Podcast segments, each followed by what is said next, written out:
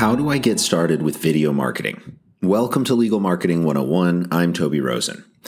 Unless you've been living under a rock for the last 15 plus years, I'm sure you're aware of the power of video marketing. Because this isn't a new thing. Video marketing has been really popular actually for close to a century in some ways, but we're just looking at things in a very, very different way now. And even within the last five to 10 years, the landscape for video has gone through an evolution that very few could have predicted. And we're not going to talk too much about all the specific platforms right now, but I will just drop in this cliche here for you. You have more options now than you have ever had to use video for marketing, and it is easier now than it ever was to create. So, no matter what platform you're going to be creating for, YouTube or YouTube ads or Facebook or Instagram or TikTok or whatever it is, if you're listening to this podcast right now, I'm guessing you already have the technology that you need to create the video. The challenge may be uh, creating video at the quality that you really want it to be at, but we'll we'll come back to that.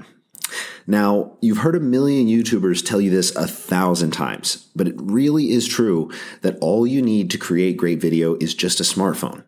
It would be ideal to have a little microphone and, you know, maybe a little light if you're shooting inside, but there are ways to get around all of that. And that's how we come back to quality.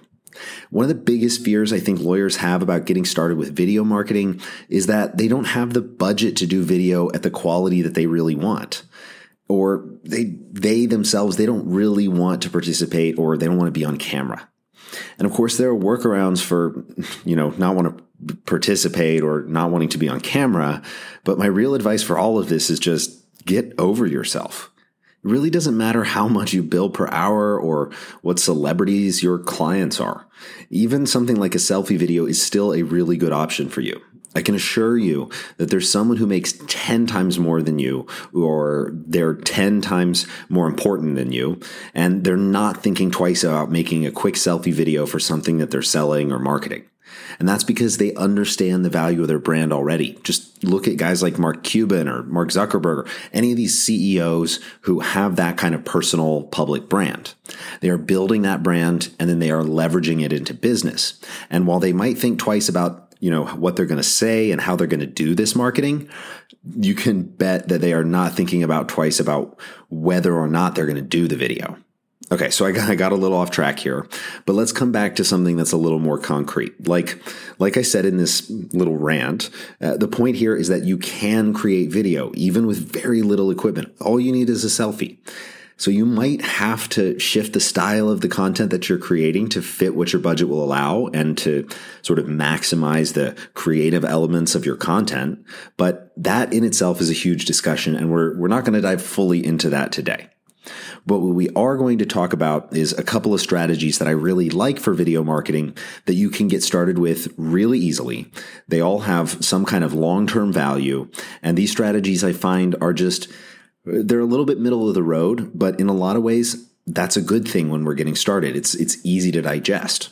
And first up on that list is educational content, which is broad, um, but you can do like quick selfie style videos for TikTok, just answering common questions. Or you could do videos on a green screen, or you could do them on a set where you read off of a teleprompter and, and answer common questions.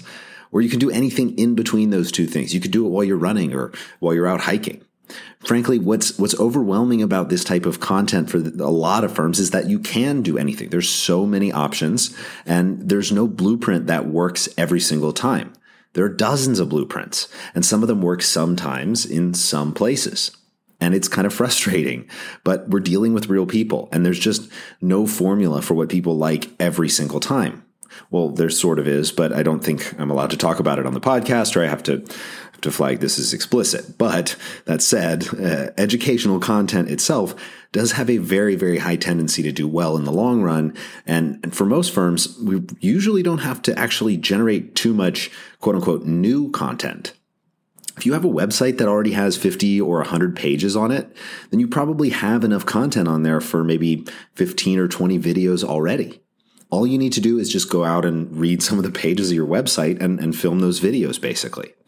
If you pick a simple style for how you're going to do things, whether it's, you know, reworking the, the content or just reading it literally to camera, and then you can use editing apps on your phone or more likely you could delegate that to a younger member of your firm to do. Um, the barrier here, you know, when you use all these pieces together, the barrier to doing great video content is it starts to fall down a little bit. But educational content isn't everything. People do look at it, they do engage with it, and they will remember it. But it's not the only thing that we can do for video that has flexibility in the in the style that we're creating in. You might not expect it, but attorney profiles are actually something that I would suggest doing video for, or maybe at least a, a, profile of your team as a, you know, as a whole in video that can be posted somewhere on your website. You, you get the idea. We're trying to create something here that is a little bit more personable.